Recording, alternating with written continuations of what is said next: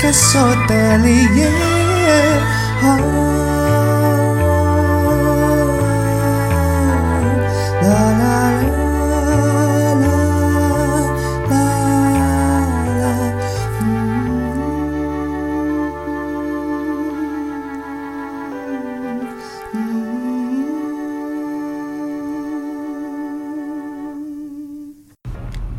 Hello welcome back to my podcast Balada Hotelier Season 2 Still with me, your favorite host alive, Romi Romansyah. Kali ini gue kedatangan satu narasumber Yaitu salah satu adik kelas gue di kampus. Sedikit cerita mungkin ya, dia tuh salah satu adik kelas gue yang bisa dibilang pintar, teladan gitu kan Bagi teman-temannya dulu, gue akuin itu. Dan di zaman kampus ini an- anak ini tuh emang kelihatan banget aktif nih dan attitude-nya juga udah bagus. Hospitality material banget deh pokoknya.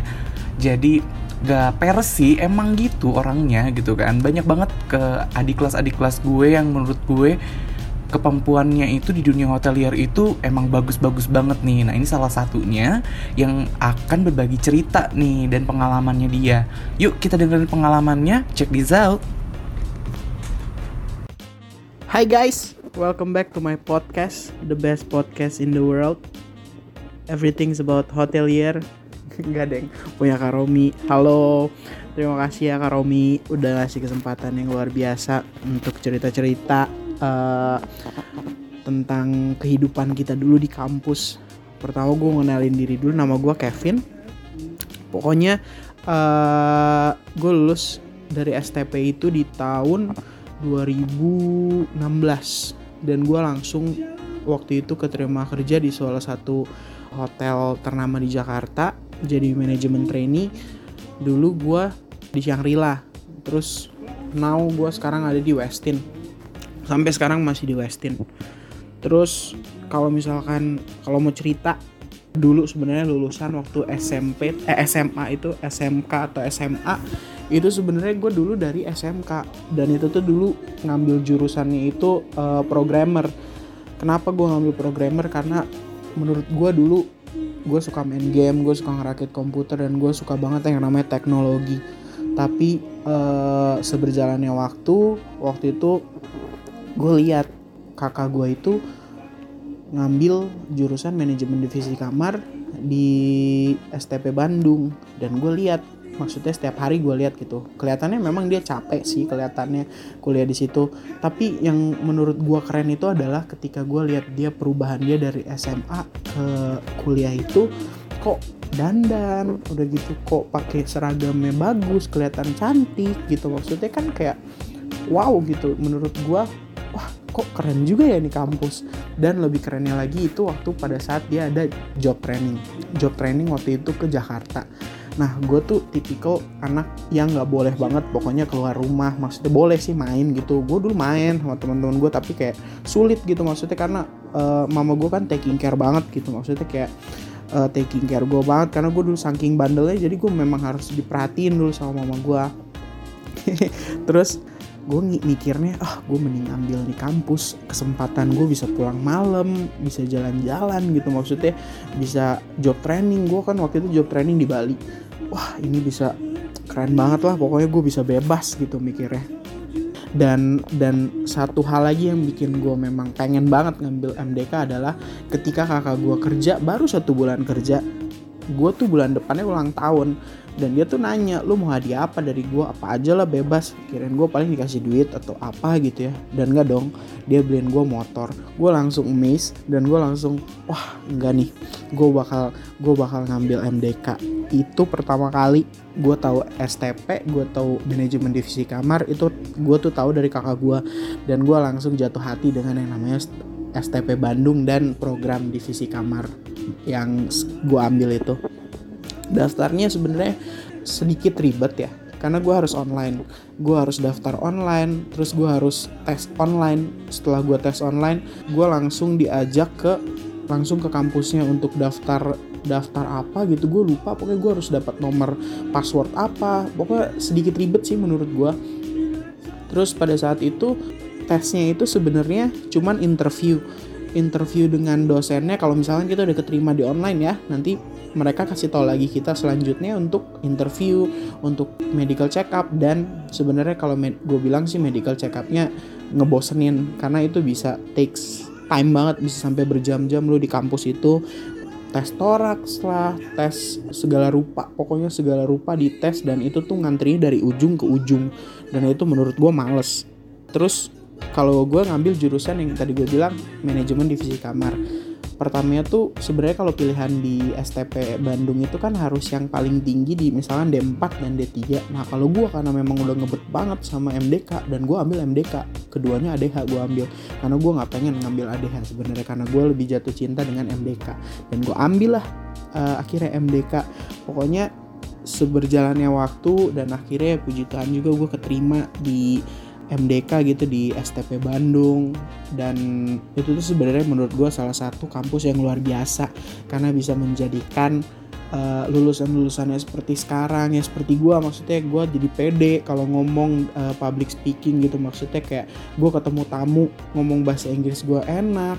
Uh, maksudnya kayak pokoknya sebenarnya kampus ini tuh bukan bukan seperti yang orang-orang pikirkan gitu tapi membuka banyak uh, mindset kita ngebuka kita tuh jadi open mind orangnya. Maksudnya luar biasa sih menurut gua kampus ini gitu. Kenapa gua ngambil jurusan ini gua mau banget? Karena ya seperti yang gue cerita tadi sebenarnya gue kagum lihat kakak gue dan pokoknya nih gue ada cerita sih sebenarnya kayak pada saat kita gue udah keterima itu tuh satu hal yang gue pernah nggak akan pernah gue lupain adalah gue inget banget tuh orang kalau lu denger itu gue kalau waktu itu yang gue nanya gue inget waktu itu gue nanya di public area. Waktu ini ceritanya gue udah, udah keterima ya terus gue mau daftar lah yang namanya PSDP nah pas gue dateng gue nanya baik-baik ke si abang-abang itu mas-mas. Eh gue nanya ke dia permisi kak boleh nanya PSDP itu pendaftarannya di mana ya? Dan lu tahu nggak mereka jawab apa? Mereka tuh jawab kayak eh dia tuh jawab kayak lu ngapain nanya-nanya ke gue lu siapa? Wah anjrit. Gue dalam hati tuh kayak wah nih orang gue sikat juga ya gue bilang. Tapi gue inget kata kakak gue jangan emosian jangan marah-marah lu jangan maluin nama gue gitu. Karena bisa dibilang kalau kakak gue itu di kampus tuh yang terkenal salah satu murid yang paling pinter di MDK dulu. Zamannya dia dia tuh paling pinter. Dan gue masuk gitu kayak merasa bodoh kan dan gue anjir gue nggak mungkin maluin maluin kakak gue gitu. Akhirnya ya udah. Pada saat itu ya gue ikutin lah ikutin kata kakak gue akhirnya gue dimarah-marahin. Dan gue inget banget waktu itu gue cuma pakai polo shirt sama celana jeans dan sepatu cats. Dan gue nggak pakai belt. Orang lain tuh rapih gitu. Gue cuma gitu doang kan. Terus tiba-tiba pas gue mau pendaftaran disuruh masuk kamu mana beltnya? Kok nggak ada aduh gue bingung gue suruh pulang gue males banget kalau besoknya balik lagi kan? Akhirnya gue cari gue ke bapak-bapak. Waktu itu di public area ada gue minjem beltnya dan bapak itu baik banget sama gue makasih ya pak. Kalau bapak dengar makasih banget loh dan si bapak itu tuh nungguin sampai 2 jam karena gue tesnya lama di dalam. Karena gue dikasih spesial apa gitu namanya yang kayak waktu itu gue inget incognito deh kalau nggak salah nama gue nama PSDP gue dan itu tuh bapak baik banget sumpah makasih oke udah gitu pokoknya nih udah beres udah semua uh, semuanya beres udah jalan luar biasa lah. Pokoknya PSDP yang bikin gue capek itu maksudnya kayak gue bangun subuh pulang malam ngerjain tugasnya itu harus nungguinnya gila-gilaan. Dan waktu itu gue inget banget hari terakhir PSDP itu kita ada ospek jurusan. Nah pas ospek jurusan ini gue ketemu nih sama Kak Romi Nah, gue ketemu Karomi itu waktu itu di uh, ruang simulation, simulasinya FO. Nah, gue inget banget waktu itu dia pakai jaket kuning karena waktu itu dia masih jadi supervisor dan gue tuh ngobrol, eh nggak ngobrol, maksudnya gue ngelihat dia kayak dia tuh ngobrol gitu sama kita semua ngejelasin FO tuh apa sih? Dan gue pertama kali lihat di situ adalah gue oh gue kagum nih pinter nih orang gue bilang gitu. Gila gue pasti bisa gitu kayak gitu suatu saat nanti gue bilang gitu maksudnya gue juga bisa ngejelasin gue pede gitu dengan bahasa Inggris gue yang pas-pasan waktu itu pertama gue masuk situ. Akhirnya gue langsung semangat gitu karena gue lihat itu juga gue semangat gue happy gitu kan. Maksudnya kayak pokoknya seneng susahnya itu waktu itu pada masuk STP itu ya itu pas PSDP susah banget nyusahin masuknya. Pas cek cek segala rupa interview itu nyusahin males lama nungguinnya terus susahnya tuh nggak sampai di situ aja. Setelah PSDP itu kirain gue tuh itu udah that's it. Sekarang udah mulai happy heaven gitu kampus lihat-lihat cewek cantik banyak kan kakak-kakak kelas cantik. Ternyata enggak dong. Ternyata itu waktu itu seminggu teori pas hari Jumatnya gue mati. Kenapa? Karena waktu itu diperkenalin lah namanya mau masuk praktekan. Dan itu tuh bener nyiksa gue banget waktu itu. Ternyata yang gue pikir orang-orangnya baik atau enggak gue dikumpulin di satu kelas. Waktu itu sama kelasan kakak gue eh, kakak kelas gue BS gue dimarah-marahin waktu itu. Semua kelasan gue dimarah-marahin lah karena nggak greeting yang nggak bagus segala rupa. Dan gue masuk lagi kelasannya Karomi anjir abis juga gue waktu itu pokoknya.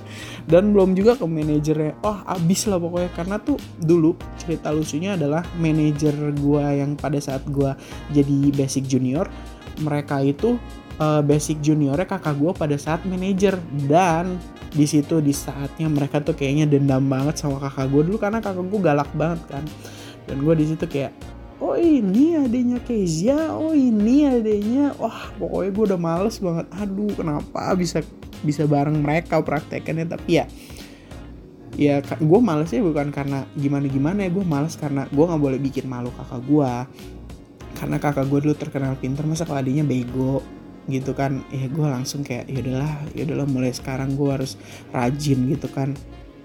Ya udah pokoknya susah senangnya di situ di kalau menurut gue susahnya itu di saat kita berpikir semua itu dan taunya enggak. Ya itu yang gue ceritain kayak tadi praktekkan lah nulis MIC nulis program nulis uh, special program dari supervisor dan kita tuh harus hafal.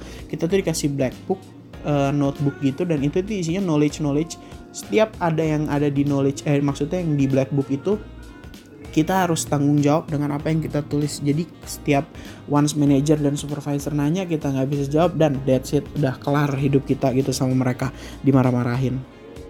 Tapi ya menurut gue didikan itu adalah didikan yang bikin gue sekarang kuat. Didikan yang bikin gue uh, sekarang itu menjadi seorang Kevin yang tough dalam perhotelan gitu. Gue nggak pernah ngeluh sekarang kerja karena gue tahu dulu gue dibantainya habis-habisan gitu. Emang pertama gue nggak terima tapi sekarang sekarang-sekarang ya gue berpikir karena emang itu ajaran yang baik, ajaran yang bagus buat gue menurut gue karena gue bisa sampai sekarang sekarang saat ini dan gue bisa tough. Terus tips sebenarnya kalau tips untuk masuk STP adalah yang penting pede e, dan lu harus tahu semua knowledge yang ada. Maksudnya kayak misalkan gue ngambil kan kemarin MDK dan pasti ditanya juga tentang tentang uh, room division nggak jauh-jauh dari situ. Dan tentang knowledge knowledge yang uh, harus lo hafalin tuh banyak. Nggak sebenarnya harus dihafalin sih. Yang penting lo tahu yang penting lo pede. Pada saat lo jawab nyambung bahasa Inggris lo. Udah pasti keterima kok tipsnya. Pokoknya semangat aja buat kalian-kalian yang mau masuk STP gak usah takut. Karena menurut kalian apa yang gue ceritain ketakutan yang gue pernah gue alamin itu itu semua menghasilkan segala sesuatu yang luar biasa yang menjadikan gue seseorang sekarang maksudnya seseorang yang tough seseorang yang ready dalam segala situation dan I'm proud gitu lulus dari salah satu STP Bandung Oke, balik lagi ke gue nih. Gimana tadi perkenalan singkat dari Kevin, adik kelas gue di room dulu. Dan gimana?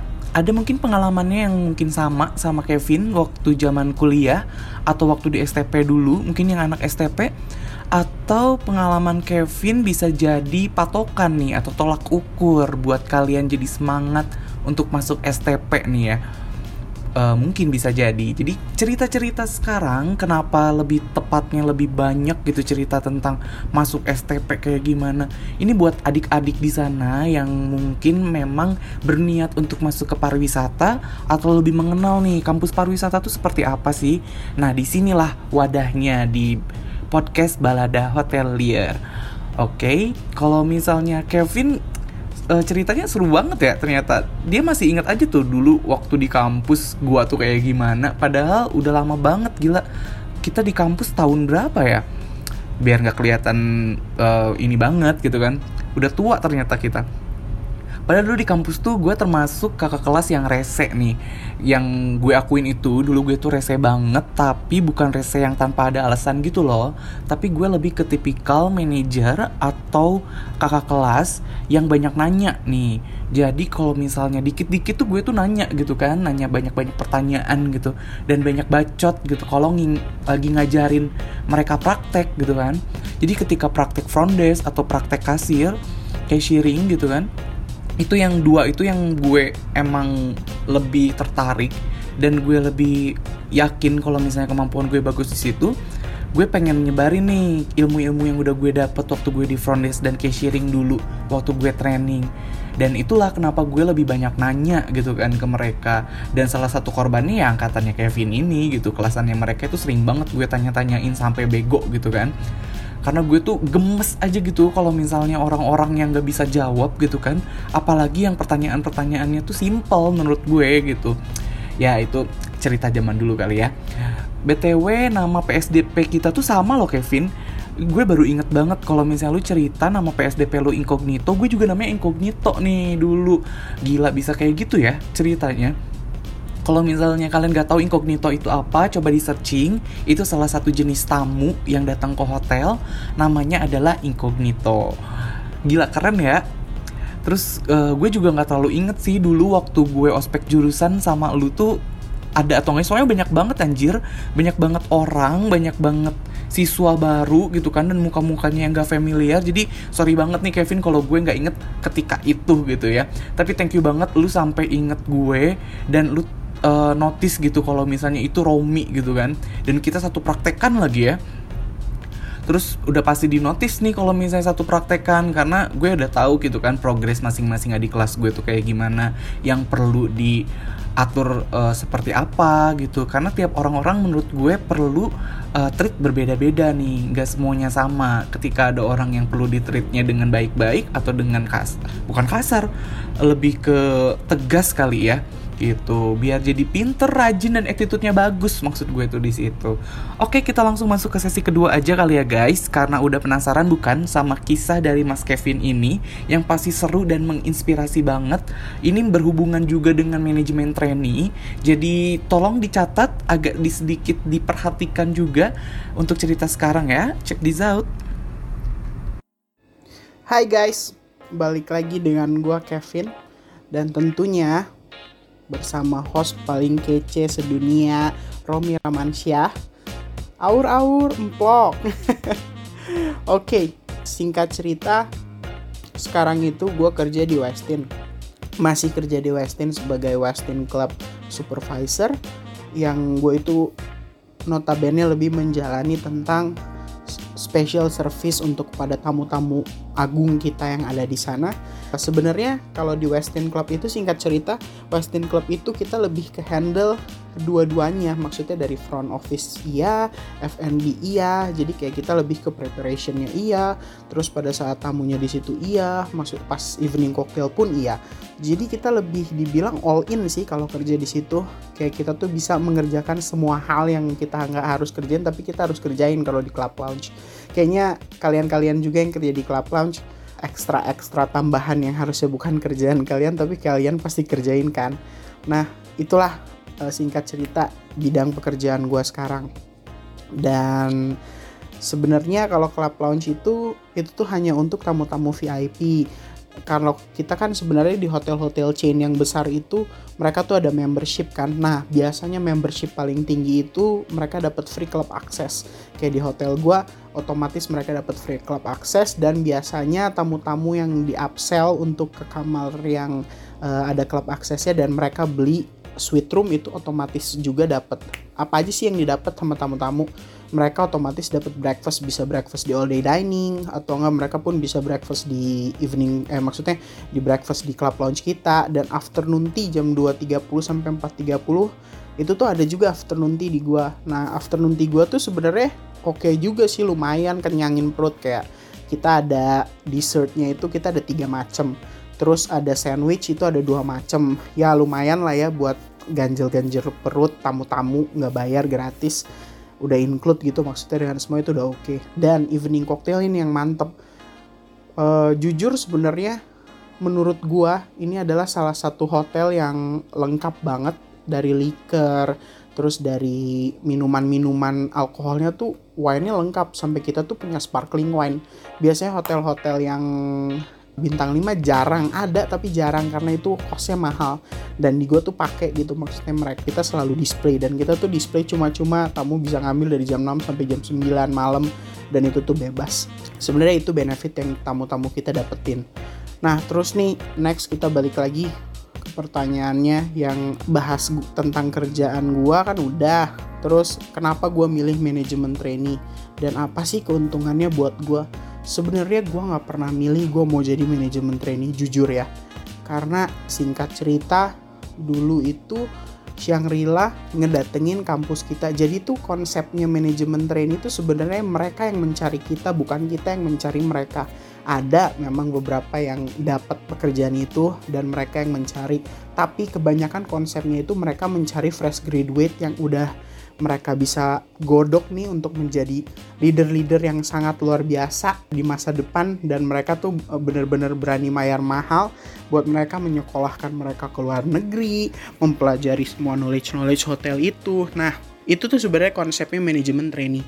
Nah, waktu itu mereka tuh datang ke STP Bandung. Ya, of course karena kampus kita itu salah satu kampus yang luar biasa yang menciptakan orang-orang juga yang keren-keren maksudnya yang sampai sekarang memang masih dibicarakan karena salah satu kampus favorit ya no wonder Shangri-La datang ke kita untuk mencari manajemen trainee. Jadi ceritanya waktu itu pas hari H Shangri-La datang, sebenarnya gue nggak mau datang waktu itu ke rekrutmennya.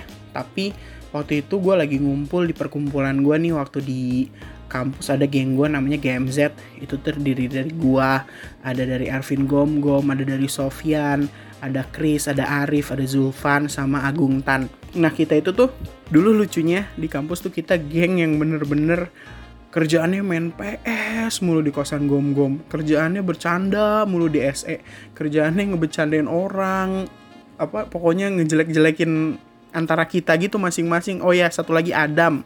Gue lupa dah maaf jadi kita tuh maksudnya bukan jelek-jelekin gimana kayak kayak ngebacot gitu lah kayak ngelucu gitu. Kayak apalagi kan kita dulu sering buka league gitu kan kayak main main FIFA.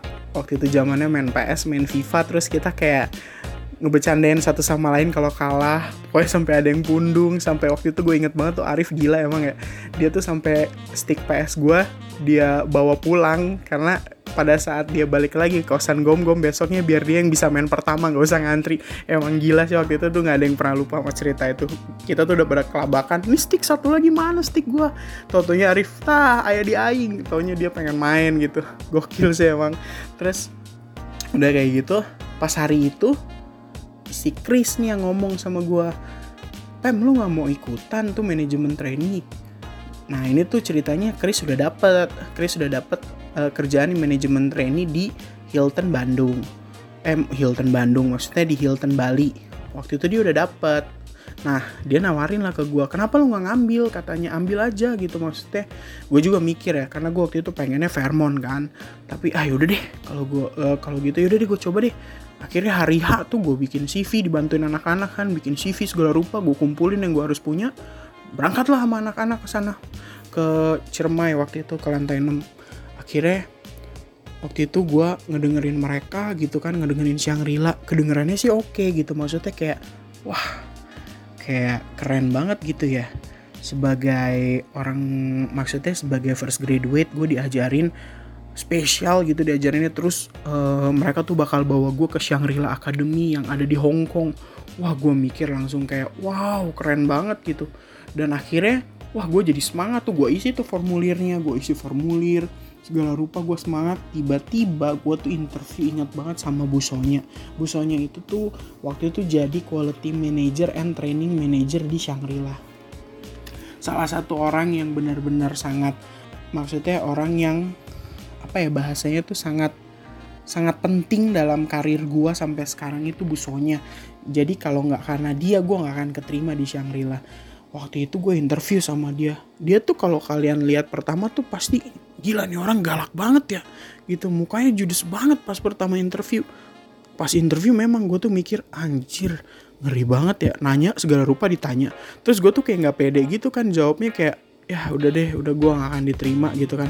Gue udah feeling gue nggak akan diterima. Ya udahlah. Akhirnya gue udah ya udahlah gitu kan nggak akan diterima. Taunya setelah seling berapa lama gitu kayak seminggu lah seminggu kurang gue ditelepon sama Shangri-La gue ditelepon dibilang Pak Ferry bilang ke gue Kevin kamu keterima nih. Eh, bukan keterima maksudnya kamu lolos eh, interview pertama. Bisa ke Jakarta nggak untuk next interview? Dalam hati gue bersyukur iya gitu ya tapi gue mikir kok aneh ya perasaan gue interview apa adanya tapi kok gue bisa dipanggil gitu kan kayak kalian bisa bayangin kandidat itu ada 200 lebih waktu itu. Itu tuh sampai dipotong-potong akhirnya sisa 6 kandidat dan termasuk gua Ervin Vidi sama siapa ya satu lagi gue lupa. Sama Arif. Nah, kita berempat nih dari rooms. Akhirnya ya udah deh. Oke gitu. Akhirnya gue ke Jakarta sama Arif sama Gom Gom bertiga. Dan lucunya waktu itu tuh harusnya interviewnya gue jam 11 siang tapi karena waktu itu kita memang rada terlambat berangkatnya kita belum gilanya kita kan kita Mister Last Minute gitu.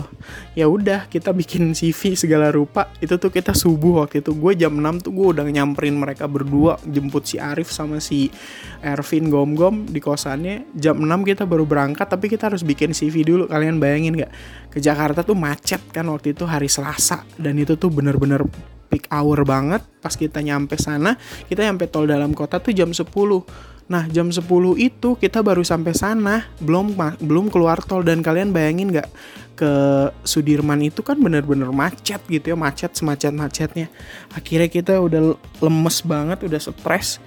Dan kita kasih tahu dong akhirnya Pak Ferry kita terlambat nih. Dan nggak tahu gimana emang mereka baik banget mereka nungguin kita dan emang jalannya gitu. Maksudnya kayaknya kita udah gue harus udah dapet di Shangri-La ya udah. Akhirnya ya udah deh gue interview interview lagi nih sama Bu Sonya tapi waktu itu dia lebih nice sih waktu pas udah ketemu di sana dia lebih oke. Okay. Bu Sonya udah baik banget waktu itu. Interview interview akhirnya lolos lagi nih gue langsung lah dilempar waktu itu ke uh, director of rooms. Waktu itu Ibu Gigi namanya. Uh, Bu Giselin Lee. Itu orang Prancis itu salah satu director of rooms yang bener-bener pinter banget. Sumpah itu pinter abis itu orang. Dan bahasa Inggrisnya keren banget. Orang Prancis kan kadang biasanya nggak bahasa Inggrisnya kurang ya. Kalau dia fluent banget bahasa Inggrisnya dan oke okay banget. Dan waktu itu akhirnya gue mencoba untuk menjual diri gue pada saat interview. Gue keluarin semua apa yang gue punya. Gue keluarin semua kebullshitan gue dan akhirnya gue tahu gue feeling dia suka sama gue akhirnya ya udah nih udah oke okay, udah ini gue nunggu berapa lama kemudian. Dan wah keterima gue di sana. Keterima keterima gue jadi uh, manajemen trainee dan gue seneng gitu maksudnya.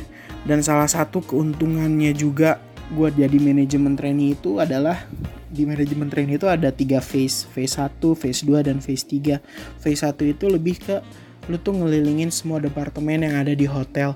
Itu kira-kira waktu itu selama tiga bulan gue ngelilingin semua departemen. Kayak front office pasti karena gue bakal end up di front office. F&B waktu itu ke F&B sampai steward sampai hygiene terus sampai pokoknya apa pun yang di bawah F&B gue pelajari. Jadi kayak misalkan gue waktu itu ke uh, steward tuh ngapain aja sih uh, sebenarnya steward tuh cuman bukan nyuci-nyuci piring doang. Ternyata mereka tuh wah loss and breakage-nya tuh kita tuh reportnya gila banget dan gue pertama kali lihat pusing dan wah pokoknya maksud gue kayak lu tuh jadi tahu keuntungan gue tuh gue jadi tahu apa pekerjaan pekerjaan pekerjaan kayak housekeeping, engineering, tempat-tempat yang selama ini uh, orang-orang nggak tahu tapi gue tahu keuntungan gue adalah sebagai first graduate dan sebagai staff awal yang kerja di Shangri-La gue masuk sana gue mengetahui semua keadaan hotel yang orang nggak pernah tahu gue tahu. Sampai di hotel aja rooftopnya yang ada helipad itu nggak semua orang bisa ke situ gue ke situ. Dan itu keren banget. Gue sama Arif waktu itu amazed banget karena yang keterima tuh sebenarnya di gue lupa cerita tadi yang keterima tuh jadinya cuman gue sama Arif dari 200 orang dan gue cukup bangga sih sama kita berdua. Padahal kita berdua tuh kan males-malesan blangsatan orangnya tapi ya bisa diterima di salah satu hotel bergengsi dan kita jadi manajemen trainee di sana. Terus keuntungannya lagi adalah di phase 2 di phase 2 itu gue fokusin kayak misalkan gue fokus di front office. Nah lu tuh mau end up-nya di mana? Arif waktu itu pengen duty manager.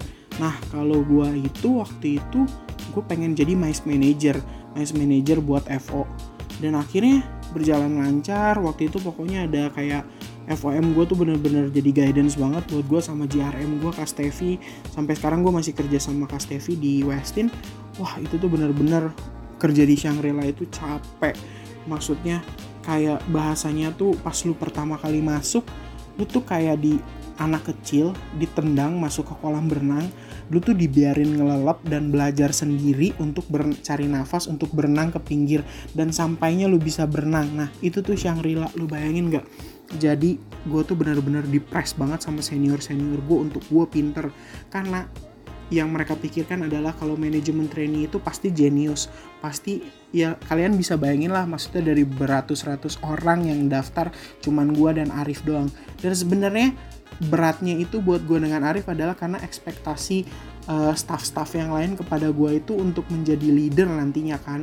Dan itu tuh benar-benar keras banget sih maksudnya buat kita berdua uh, pelajaran yang kita di sana sampai kayaknya gue males kerja gitu awal-awal karena tekanan dari semua orang tuh bener-bener lu kan empty lu harus bisa. Jadi kayak satu, satu kali ngasih tahu dan lu harus bisa gitu maksudnya. Sampai sekejam itu gitu maksudnya gue waktu itu sama Arif. Tapi ya dengan itu itu menjadi keuntungan buat gue dengan karena gue push myself beyond the limits gitu. Maksudnya kayak gue tuh lebih ke wah gue harus bisa nih gue harus bisa pokoknya gue harus bisa. Gue harus ngelampauin malah ke senior senior gue gue harus melewati mereka semua. Akhirnya waktu itu dengan semangat dan tekad yang kuat akhirnya gue belajar sepenuh hati gue di mana pun gue ditempatin gue lakuin apa pun yang gua, uh, apa pun yang mereka minta gue lakuin dan puji Tuhannya itu gue melewati itu semua gitu. Maksudnya di saat pada saat gue bisa melewati senior senior gue gue bisa uh, lebih pinter dari mereka. Maksudnya itu salah satu kebanggaan yang benar-benar menjadi sampai sekarang jadi diri gue tuh karena kerja keras gue bukan karena gue bisa melewati mereka bukan tapi karena kerja keras gue dan mereka pun uh, melihat itu semua. Maksudnya senior senior gue menilai karena bener si Kevin tuh bisa gitu. Dan satu hal ini tips dari gue untuk kalian-kalian first graduate uh, yang baru mau masuk uh, hotel dan apa misalkan misalkan kalian baru masuk jangan pernah ragu untuk kalian minta maaf sama senior senior senior kalian. Kalau kalian buat salah kalian gak usah ngelak. Kalian say sorry aja maaf ya kak. Maaf gitu kayak ya udah lu kayak ya udah sih lu minta maaf aja kan nggak susah gitu. Itu sih yang gue gue pelajari selama itu yang gue dapat dan memang itu tuh berguna gitu maksudnya. Karena senior lu tuh sebenarnya bukan membutuhkan kesenioritasan pada saat bekerja tapi karena yang penting lu sungguh-sungguh dan kalau lu salah lu minta maaf. Itu sih salah satu tips dari gue dan ketika lu sudah melewati skill lu melewati mereka semua jangan pernah sombong gitu. Maksudnya kayak jangan pernah merasa lu lebih pintar dari mereka jangan. Tapi biarin itu semua menjadi kayak suatu kebanggaan buat lu dan tetap humble sama mereka semua karena harus lu ingat adalah lu nggak akan pernah bisa pinter tanpa senior lu jadi salah satu hal adalah lu harus benar-benar appreciate mereka semua harus respect mereka semua walaupun lu lebih pinter. Itu sebenarnya tips yang paling penting yang lu harus lakuin pada saat lu pertama kali masuk hotel. Terus motivasi gua ini yang buat gue kerja di dunia hotel sampai sekarang adalah yang gue bilang tadi.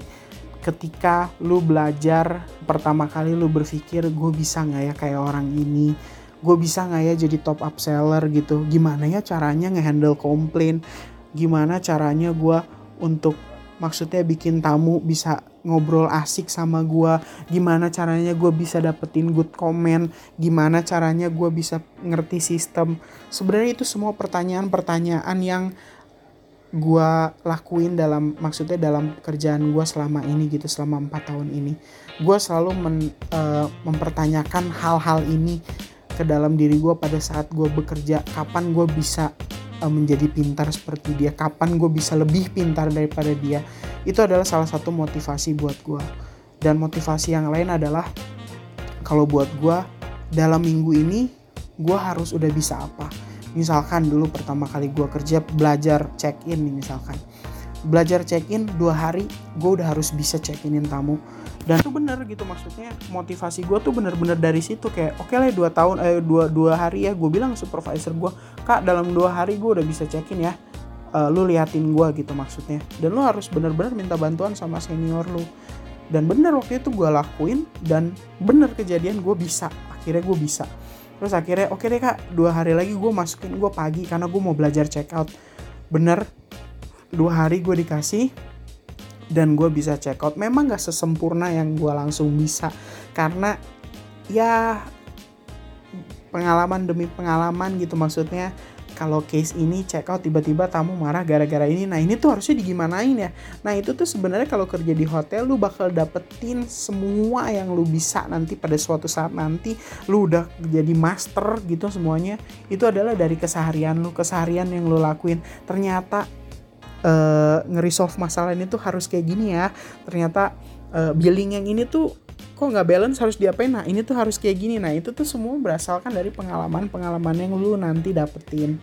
Nah pokoknya motivasi gue adalah itu yang gue bilang tadi. Uh, pokoknya jangan pernah takut lah kalau kerja di hotel ketika ketika lu dianggap remeh pertama masuk di hotel ketika lu dianggap bodoh. Tapi di situlah ketika lu harus memperlihatkan siapa diri lu. Lu harus pede dengan diri lu dan lu harus bangga dengan diri lu sendiri. Jangan pernah jangan pernah down ketika lu dimarahin tapi jadikanlah itu motivasi uh, ketika lu dimarah-marahin pakai kebun binatang sampai lu tuh bodoh banget ya gini doang nggak bisa. Nggak apa-apa biarin. Tapi lu balesnya itu dengan lu liatin ke mereka kalau lu bisa berubah lu bisa memberikan yang terbaik. Jadi sebenarnya motivasi gue itu. Dan uh, puji Tuhan gue udah mencapai itu semua. Gue udah bisa menjadi uh, top up seller handling komplain gue udah bisa. Maksudnya sampai gue udah kayak top of it gitu. Maksudnya kayak ya itu sih gampang gitu kalau handling komplain. Tinggal lu mendengarkan tamunya dan lu tinggal ya apa sih gitu yang harus lu lakuin dan itu tuh menjadi keseharian gue kayak kalau ada yang komplain udah nih kasih si Kevin aja. Kayak sampai sekarang gitu yaudah deh kasih kasih kasih si Kevin gitu. Maksudnya kayak dia juga bisa gitu-gitu doang gitu maksudnya. Itu tuh salah satu uh, salah satu juga jadi motivasi ketika uh, bos lu bilang aduh enak nih kalau ada kerja sama lu mah ya udah deh aman pasti ya tenang aja. Itu juga jadi motivasi sebenarnya buat lu dan itu juga jadi kayak ya okay lah gitu. Maksudnya kayak satu hal lagi juga ketika gue jadi manajemen trainee itu ada salah satu hal yang bikin gue down karena gue tuh dilempar-lempar waktu itu. Kayak gue tuh jadi bisa dibilang kayak uh, apa ya namanya kayak pemain cadangan. Jadi seharusnya kan gue kan incar situ waktu itu jadi mice manager. Tapi gue dilempar lah ke front desk karena front desk nggak ada orang uh, waktu itu ada beberapa orang yang di-cut kontraknya jadi gue memang harus bantuin mereka dan karena nggak ada orang jadi gue dilempar ke situ. Terus waktu itu JRO ada yang sakit dilempar gue ke JRO concierge waktu itu ada yang sakit gue dilempar ke concierge. Horizon Club dilempar gue ke Horizon Club. Pokoknya bener-bener kehidupan gue tuh waktu di Shangri-La sebagai bo operan bola jadi kayak bola dioper-oper. Nah dulu awalnya gue mikir kayak kenapa ya kok gini banget gue jadi manajemen trainee gitu maksudnya? Kok nggak sesuai dengan yang pernah harusnya gue dapetin dulu waktu di interview? Interview gue tuh bakal ini bakal itu bakal ini. Waktu itu gue masih bertanya-tanya dengan diri gue sendiri ini udah nggak benar gitu. Maksudnya kayak ini tuh udah nggak jelas semuanya. Tapi ketika gue ngejalanin itu semua dengan senang hati ketika gue ngelakuin itu semua dengan uh, semangat gitu maksudnya.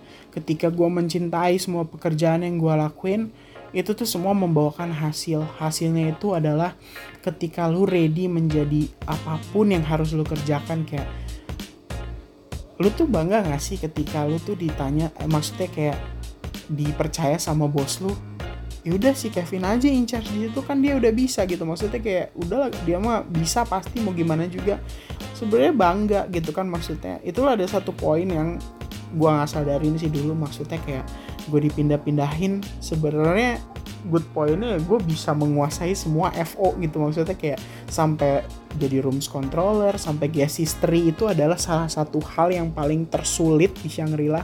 Karena mengurusin membership terus merging untuk eh, untuk nge-merge merge profile dan itu tuh sulit banget kalau di Shangri-La.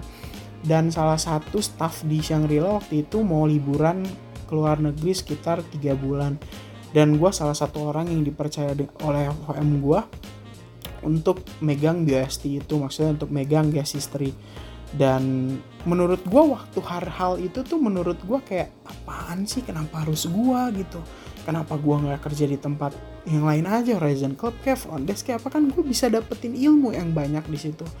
Tapi ketika gue diajarin di situ maksudnya kan jadi cuman si staff itu yang memang si Kak Icil waktu itu Kak Icil yang bisa dan cuman gue yang bisa dan si Kak Icil tuh memberikan semua ilmunya sama gue bener-bener banyak. Itu semua 100% kali dia kasih sama gue dan gue bener jadi bisa gitu maksudnya. Jadi kayak menurut gue itu menjadi kebanggaan juga buat gue karena gue bisa melakukan segala hal gitu di sini kayak lu mau naruh gue di mana aja gue jabanin gitu maksudnya kerja di Shangri-La. Dan maksudnya kayak walaupun lu berpikir yang kayak gitu dulu gue berpikir kayak gitu tapi maksudnya orang-orang tuh lihat maksudnya semangat kerja lu lu lakuin semua dengan hati tuh semua orang lihat gitu. Nggak orang tuh nggak diem. Sampai uh, maksudnya kayak ketika lu mengerjakan segala sesuatunya dengan senang hati dengan semangat gitu nggak ada orang yang nggak lihat pekerjaan lu. Walaupun lu terlihat seperti nggak ada yang lihat tapi sebenarnya tuh banyak yang lihat. Seperti kayak ketika FOM gua cabut dari Shangri-La dia nawarin kerjaan gua Raffles waktu itu. Tapi karena waktu di Raffles ada kakak gue di sana kerja jadi finance dan satu lagi jadi Avom dan gue nggak bisa kerja di sana. Uh, padahal udah tinggal sign kontrak.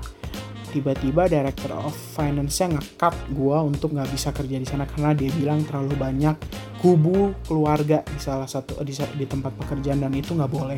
Akhirnya udah deh dan tiba-tiba gue ditawarin lagi nih di Westin yang gue ambil sama Kastevi Kastevi itu tuh yang GRM itu yang deket sama gue yang ngajarin gue segala rupa waktu di Shangri-La.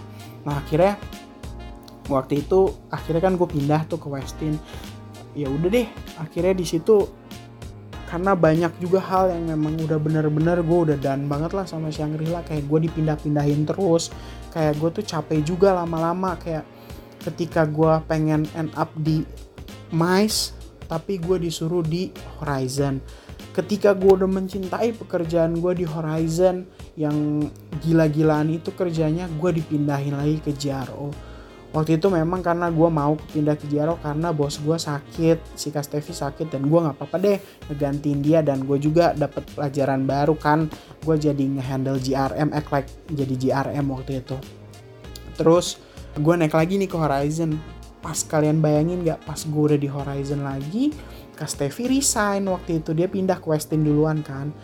Once Kastevi pindah ke Westin nah gua bos gue tuh bilang gitu Kevin ini bos gue FM udah ganti ya bukan FM yang udah karena udah pindah ke Raffles.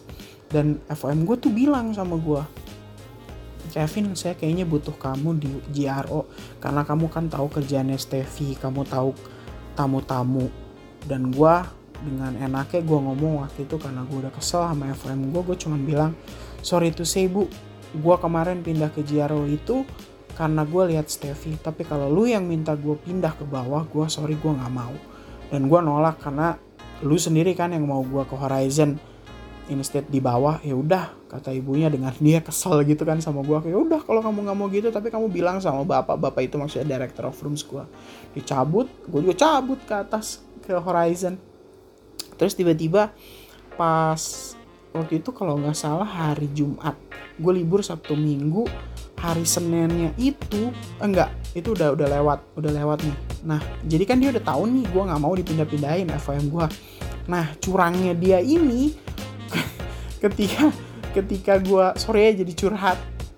Terus kayak hari-hari apa sih namanya pokoknya waktu udah seling berapa minggu tiba-tiba gue lihat schedule gue hari Senin gue masuk kenapa gue dari di guest history gitu dan gue tuh dipindah paksa ke bawah untuk ngebantuin bawah tanpa ada pemberitahuan ke gue tanpa ada ngomong-ngomong something ke gue akhirnya gue dipindahin ke bawah. Guest history karena guest history gue mau liburan. Jadi gue waktu itu ya udahlah terpaksa gue ke bawah karena ya udah gue ikutin cara mainnya gitu kan maksudnya gue ikutin. Akhirnya gue udah muak dengan segala yang ada gue resign. Sebenarnya gue pas gue resign itu tuh gue juga ditahan sama bos gue untuk nggak keluar dari dari Shangri-La. Tapi karena gue kekeh dengan pendirian gue walaupun mereka nawarin posisi-posisi apalah tapi tetap aja gue cabut dari Shangri-La gue pindah lah ke Westin sampai sekarang. Dan yang gue bilang tadi ketika lu kerjain segala sesuatu dengan senang hati dengan ikhlas dengan hati lu gitu maksudnya berkat tuh datang dari mana aja yang nawarin lu kerjaan. Jadi ya kalau lu sekarang mau lagi pertama kali kerja di hotel lu kerjain dengan senang hati. Pokoknya intinya lu kerjain dengan hati lu. Karena itu semua bakal menghasilkan sesuatu yang baik. Terus menurut gua lebih penting gaji karir atau pengalaman. Kalau boleh diurutin apa yang pertama kedua dan ketiga serta alasannya. Kalau menurut gua paling penting nomor satu adalah pasti karir kalau buat gue Kenapa? Karena ketika lo menjalankan karir lo dengan senang hati, menjalankan karir lo dengan sepenuh hati lo, lo bener-bener fokus ke karir lo. Pengalaman-pengalaman itu seperti yang gue bilang, di setiap sehari-sehari kalian kerja itu pasti ada selalu ada kayak pelajaran baru, pelajaran baru yang lo dapetin.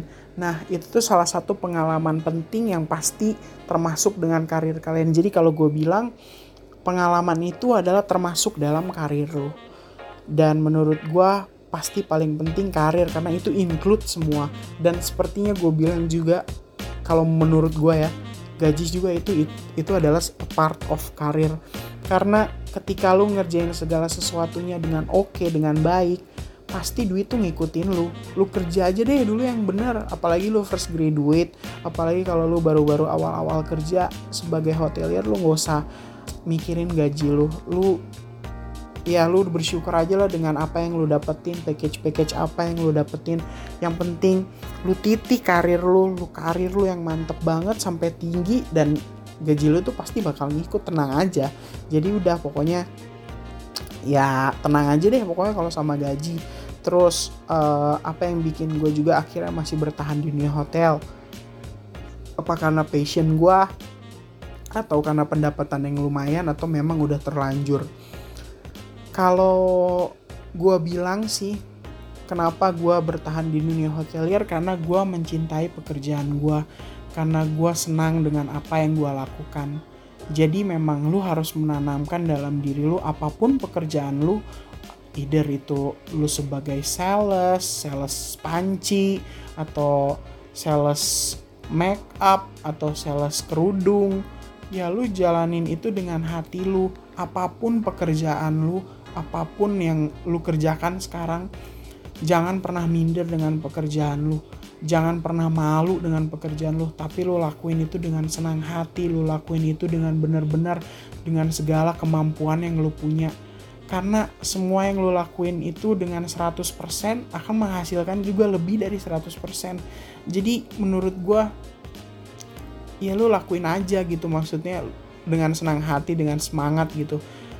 Itu adalah salah satu yang bikin gue sampai sekarang bertahan di dunia hotelier gitu. Dan kalau dikasih kesempatan untuk pindah bidang kerja atau bidang yang akan lu pilih apa pun itu yang bakal gue pilih dan kenapa pasti gue lebih pilih untuk jadi punya restoran sendiri. Kenapa gue pengen punya restoran sendiri?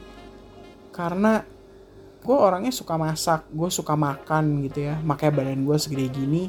Ya karena menurut gue kalau lu capek gitu kayak gue kalau gue capek kerja di hotel gitu kayak aduh gue capek gitu. Yang gue cari makanan. Apalagi kalau lo bisa masak gitu kan maksudnya kayak ya lu pasti mengkreasikan segala sesuatunya untuk menyenangkan hati lu sendiri. Dan ya itulah makanya gue mau gue mau punya restoran gitu kan. Kalau gue punya kesempatan ya gitu dan satu hal juga sih maksudnya kayak orang-orang kan banyak nih yang kerja di hotel terus udah capek kerja di hotel. Gue pengen gue pengen buka usaha aja. Gue udah ada nih kerja berapa tahun di hotel terus gue punya usaha. Kalau menurut gue itu adalah salah satu statement yang salah. Kenapa gue bilang statement yang salah adalah karena ketika lu kerja di hotel lu tuh sebenarnya bisa nyontek banyak hal di hotel untuk usaha lu jadi sebenarnya menurut gue kalau lu mau buka usaha ini menurut gue ya lu mau buka usaha itu lebih baik lu lu lihat nih. Kayak gue kan gue di club lounge gue lihat gimana sih cara nge-serve tamu gitu kayak kayak nge-serve tamu cara mingle sama tamu tuh gimana. Nah secara nggak langsung kan itu lu bisa lakuin nanti di di usaha lu gitu kan. Terus cara plating makanan tuh gimana? Lihatlah ke kitchen maksudnya lihat ke restoran. Lu kan ada restoran lu main-main ke restoran lu lihat platingnya mereka gimana? Oh gini gitu. Nah lu kan bisa implementasikan itu di restoran lu. Cara lu ngejual makanan itu ke tamu lu gimana sih? Lu belajar sama sales lu lihat cara mereka ngejual kamar gimana cara mereka ngomongnya gimana. Lu implementasikan itu di usaha lu.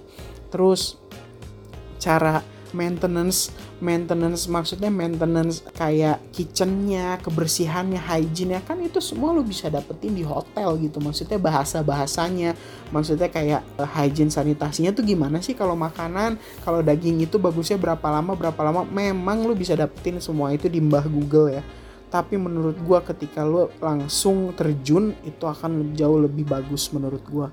Jadi kalau untuk kalian-kalian yang mau buka usaha yang sekarang masih kerja di hotel ya lebih baik gue bilang kayak tadi. Lebih baik lu kalau bisa nyontek dulu ya lu contek dulu lah. Maksudnya kayak karena ya itu juga bagus. Maksudnya good point buat lu nantinya.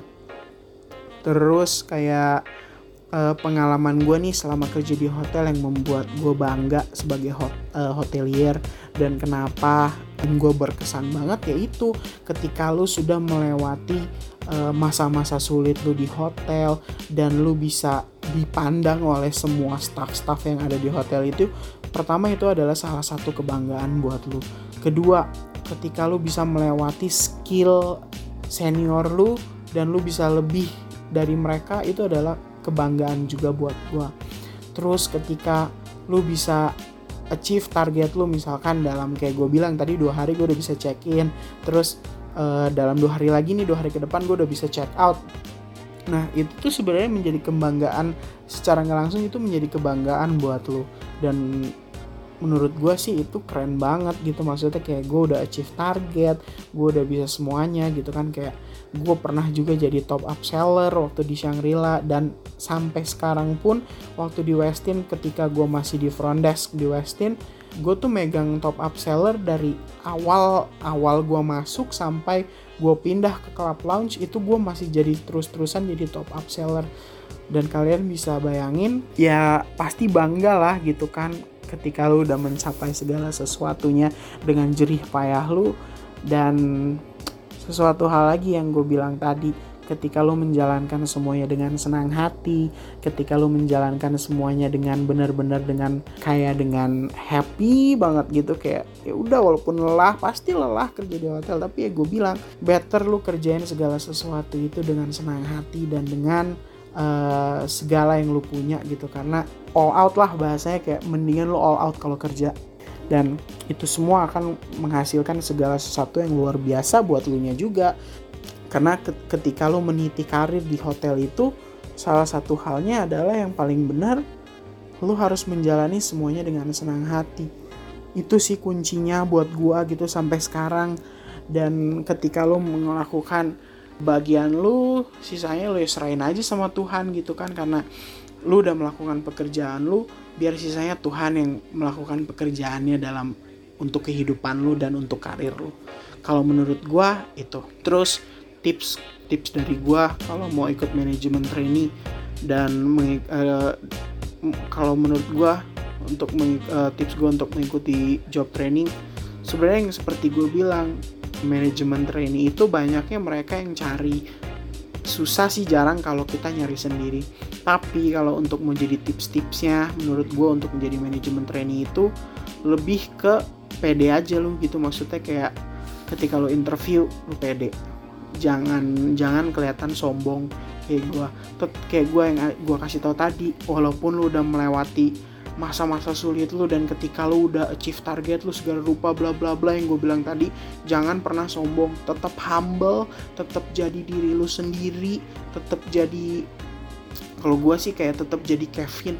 Kevin yang memang Kevin gue pertama kenal itu karena kayak kata supervisor gue uh, jadi supervisor gue tuh pernah bilang tetaplah menjadi Kevin yang mbak kenal mbak Agusti namanya mbak yang cheerful orangnya.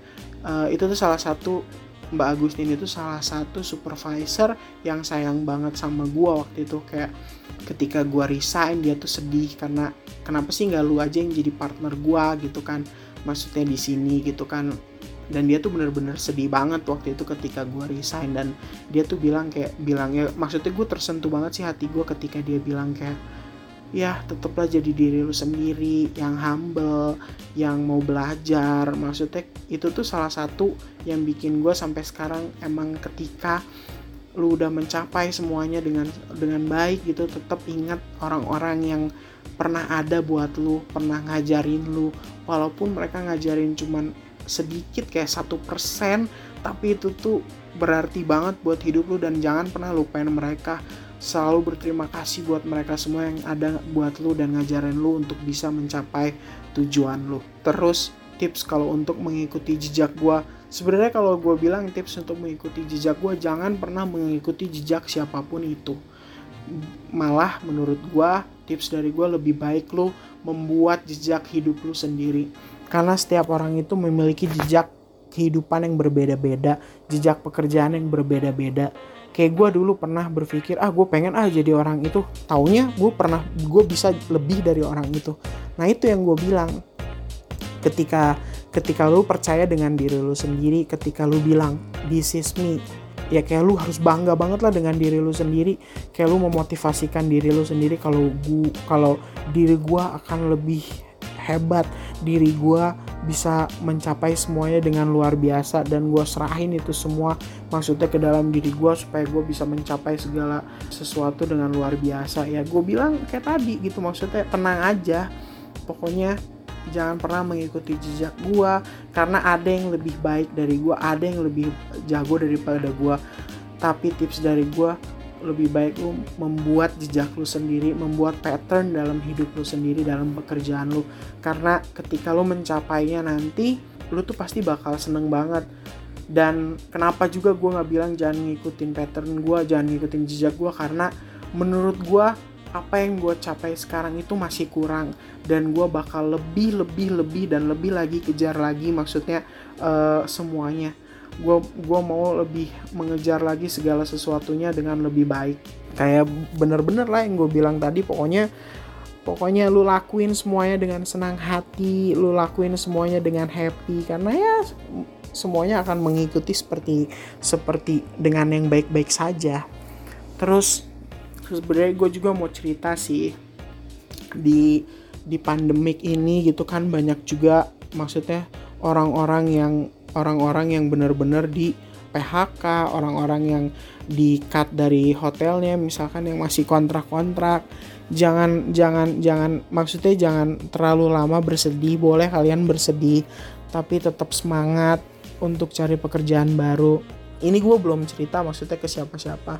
Ya pas banget ya tadi gue bingung sih mau cerita apa enggak gitu di di podcastnya Karomi, tapi ya berhubung gue juga diundang oleh Karomi untuk uh, ngisi podcastnya dia dan gue merasa ya ampun spesial banget gitu maksudnya gue diajak gitu kan. Dan gue juga mau ceritain sih ini maksudnya gue mau sharing buat kalian semua. Jadi gue adalah salah satu staff di Westin yang di cut oleh Westin. Jadi kenapa gue di cut karena begitu banyak pertimbangan hotel itu yang yang mereka pertimbangkan kan. Maksudnya gue mengerti sangat mengerti apa yang mereka lakukan. Bukan ke gue doang. Banyak banget maksudnya bukan Westin juga sih. Maksudnya banyak juga hotel kayak Ritz Carlton. Itu mereka ngekat-katin semua kontrak. Dan sebenarnya eh, empat bulan dari sekarang itu gue udah langsung jadi permanen dan gue tuh pertama gue berpikir gue ah sedih banget gitu ntar lagi gue jadi permanen gitu kan di sana. Dan maksudnya untuk next karir gue untuk grow sebentar lagi gue udah bisa jadi manager gitu kan. Tapi ya tapi ya memang everything happen for a reason gitu kan. Gue selalu mengutamakan itu dalam kehidupan gue jadi dan lo nggak usah takut gitu dengan apa yang terjadi gitu kan. Jadi ya pokoknya untuk kalian juga yang sekarang apa yang ada yang dengerin gitu podcast ini. Dan dari kalian juga ada yang di-cut jangan takut karena kita ada bareng-bareng kok. Gue juga maksudnya salah satu orang yang di-cut dari kerjaan gue jadi nggak usah takut dengan segala sesuatunya itu. Kita bisa ngelewatin ini bareng-bareng guys. Jadi tenang aja. I feel you bahasa bahasa kerennya. Terus dan gue juga mau share karena betapa baiknya Tuhan dalam hidup gue kenapa karena ketika gue di-cut dalam pekerjaan gue gue udah mendapatkan langsung pekerjaan baru gitu. Ini juga gue mau share juga nih di podcast yang keren banget ini Hotel Delier dalam kesedihan selalu pasti ada kesenangan. Jadi kayak kayak after the rain tuh pasti there's always a sunny gitu. Maksudnya there's always a rainbow gitu kan. Jadi nggak usah takut jadi kayak buat kalian-kalian gak usah takut gitu. Buat gue juga ketika ketika yang gue ceritain tadi sebelumnya ketika lo melakukan segala pekerjaan lo dengan senang hati dengan sepenuh hati gitu. Maksudnya gak usah takut karena orang lihat pekerjaan lo dan buktinya puji Tuhan gue mendapatkan pekerjaan baru dan gue bisa balik lagi ke tanah kelahiran gue di Bandung. Itu di salah satu hotel bintang 5 di Bandung dan itu tuh hotel baru juga sih masih masih baru mau opening dan gue udah happy banget. Gue bisa gue mulai bekerja di sana tapi nanti mulai bekerjanya masih lama sih masih Agustus. Jadi gue ya masih aja sama sedih jadi pengangguran berapa lama gitu kan tiga bulan. Tapi ya tetap harus bersyukur gue udah bisa punya pekerjaan baru di sana dan level gue naik uh, di sana uh, puji Tuhannya ya ya udah apa pun yang terjadi maksudnya gue bilang gue mau share di sini ketika lu udah di uh, cut gak usah takut karena Tuhan tuh nggak diem Tuhan tuh ada. Dan yang gue bilang tadi ketika lu bekerja dengan senang hati semua orang lihat apa pun yang lu lakuin. Jadi tenang aja tips dari gue keep fighting walaupun kalian sekarang lagi sedih yang udah di cut juga. Tetap semangat karena kalian ya sendiri. Dan pokoknya tips dari gue lagi stay at home. Lagi COVID-19 ini kan lagi benar-benar luar biasa banget. Semakin banyak yang terkena infeksi kita stay at home aja jaga jarak terus stay blessed. Thank you buat dengerin gue terima kasih juga buat Karomi makin sukses buat uh, podcast yang luar biasa ini. Thank you guys. Oke, okay, balik lagi sama gue Romi. Sharing kali ini temanya mirip-mirip nih ya dengan tema episode sebelumnya dari Rizka tentang manajemen trainee tapi punya beda, beda kisah dan beda cerita gitu kan. Jalan cerita mereka tuh berbeda gitu. Walaupun kita satu gitu kan kita berbeda edan kalau Rizka tuh dari Hilton kan ya, dia manajemen trainee tentang manajemen trainingnya itu dari pihak company yang namanya Hilton gitu. Nah kalau misalnya Kevin ini dari chain hotelnya itu berbeda, itu dia dari hotel Shangri-La. Nah kalau misalnya kalian pengen tahu perbedaannya apa, dengerin dulu yang Rizka tentang Hilton kayak gimana, kemudian kalian bisa bandingin nih perbedaannya sama yang Shangri-La dari Kevin ini kayak gimana. Jadi nanti ada perbandingan, kalian tuh pengen manajemen trainee nih di industri yang mana nih? Di company Hilton atau di Shangri-La gitu. Kedengarannya kayak seperti perjalanan yang singkat gitu kan? Tapi it's itu bukan berarti Kevin gak ngasih effort di semua prosesnya nih. Karena kalau lu effortless yang gak akan ada feedbacknya juga gitu. Kalau misalnya lu gak ada usaha tentang semua yang lu pengen gitu kan dari cerita Kevin ini lu tuh gak akan ada hasil yang maksimal ketika lu memberikan sesuatu yang maksimal, lu akan mendapatkan hasil yang maksimal juga. Itu, lu harus catat itu ya. Dan satu hal yang gue suka adalah sikap percaya diri dan keyakinannya Kevin nih. Kalau misalnya dia tuh yakin banget sama goalsnya dia. Walaupun dia berpikir kayak awalnya tuh dia nggak percaya diri nih. Kayaknya kok gue kayaknya nggak bisa deh. Tapi tiba-tiba dia ngeset goalnya dia yakin bahwa gue bakalan coba gue tahu kemampuan gue sampai mana dan gue mau ngeluarin semua kemampuan gue. Sampai bener kan dia tuh all out banget nih di proses seleksi manajemen trainingnya itu dan sampai keterima. Dan proses manajemen trainingnya juga hampir sama nih sama si Rizka di fase 1, 2, 3 nya itu dari mulai belajarnya general, kemudian masing-masing departemennya kayak gimana, sampai harus nyari satu departemen khusus, nanti nyari juga untuk kalian uh, bikin apa ya, semacam proyek akhirnya juga kali ya, gitu. Tapi seru banget kan belajar sama semua section yang ada di hotel, banyak banget nih ilmunya yang bisa kita dapat, yang biasanya kita nggak tahu, biasanya kita apa sih kerjaannya engineering, apa sih kerjaannya purchasing. Nah, lu tuh bakalan lebih tahu nih dan lebih ngerti gimana seluk beluknya itu kalau lu jadi manajemen trainee. Apalagi kalau lu fresh graduate yang lu sebetulnya lu tuh masih fresh, masih bisa dicekokin apa pun ilmunya, lu dapat kesempatan itu keren banget sih. Lu bisa menyerap semuanya dan next di industri ketika lu misalkan ditawarkan menjadi GM, lu udah tahu seluk beluk pekerjaan itu seperti apa. Lu nggak akan jadi GM yang abal-abal. Nah, sisi beratnya juga dibahas kan ya kalau misalnya kemampuan yang besar itu maka akan ada tanggung jawab yang besar juga nih dan itu terlihat banget kalau misalnya manajemen trainee itu bukan buat yang main-main aja tapi emang bener buat belajar buat lu ngeset diri lu menjadi seorang leader di masa depannya nanti. Dari semua bidang dan aspek itu dinilai. Nggak cuma lu pinter doang gitu kan. Tapi lu juga dilihat tentang teamworknya kayak gimana. Lu dilihat juga gimana lu memecahkan masalah. Lu dilihat juga gimana attitude lu. Semua aspek dan nilai itu bener-bener jadi poin utama gitu di sini.